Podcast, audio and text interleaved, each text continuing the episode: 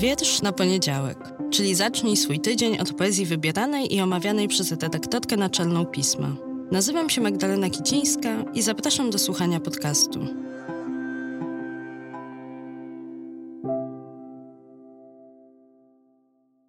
Partnerem podcastu jest wydawnictwo Warsztaty Kultury i festiwal Wschód Kultury Inne Brzmienia, który odbędzie się w Lublinie w dniach 6-9 lipca 2023.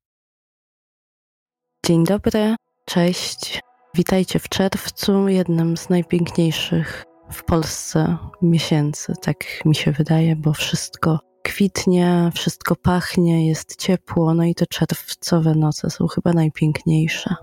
A w dzisiejszym odcinku podzielę się z Wami wietrzem poety, którego już od dawna z nami nie ma, a ja czuję, jak bardzo jego głos byłby nam dzisiaj potrzebny, bo i wiersze, które pisał, były mocnym głosem, takim, który pomagał odnaleźć się w trudnej rzeczywistości.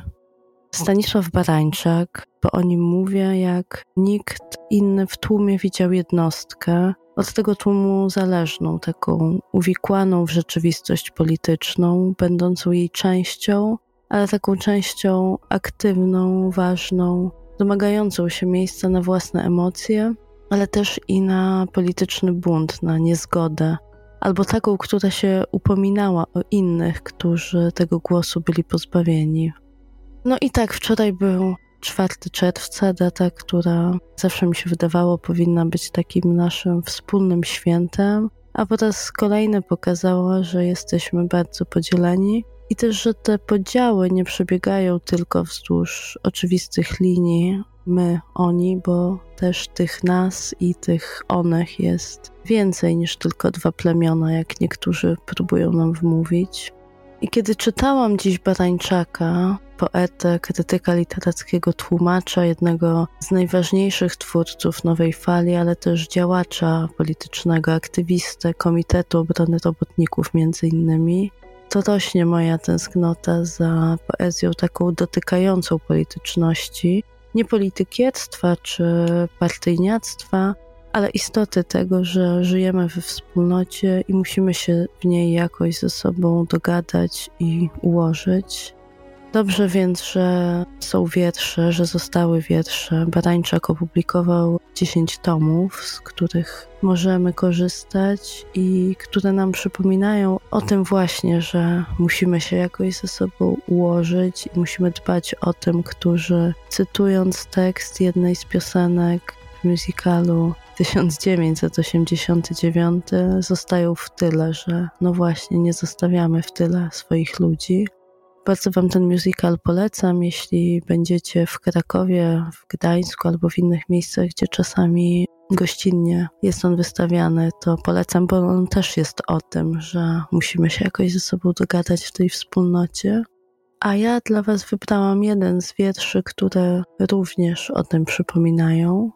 A zanim Was zostawię i zanim powiem do zobaczenia za tydzień, to już zapowiadam, że moim gościem w kolejnym odcinku będzie Marcin Orliński, poeta, redaktor przekroju, sprawca wielu internetowych maratonów z wierszami, w których ja również uwielbiam brać udział, który właśnie wydał nowy tom poetycki, a kto jest w Warszawie albo w okolicy, może się udać 7 czerwca do Big Book Cafe na spotkanie premierowe, więc tam też Was zapraszam i do podcastu za tydzień również.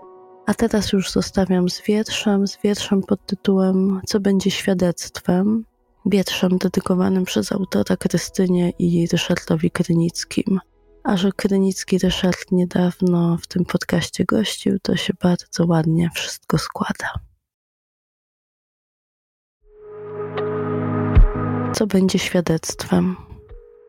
Nie nasze podręczniki historii, których nikt nie otworzy, bo i po co, nie gazety, które nigdy nie były otwarte na rzeczywistość, jeśli nie liczyć niektórych nekrologów i prognoz pogody, nie listy, które tak często były otwierane, że niczego w nich nie mogliśmy pisać otwarcie, i nawet nie literatura, też zamknięta w sobie, w szufladach urzędników albo w tekturowych trumienkach okrojonych wydań, Jeśli co pozostanie, to otwarte oczy tego dziecka, co dzisiaj nie może zrozumieć naszego świata zamkniętego i otwiera usta, aby zadać nam pytanie, i jeśli nie przestanie powtarzać swych pytań, da kiedyś naszej prawdzie otwarte świadectwo.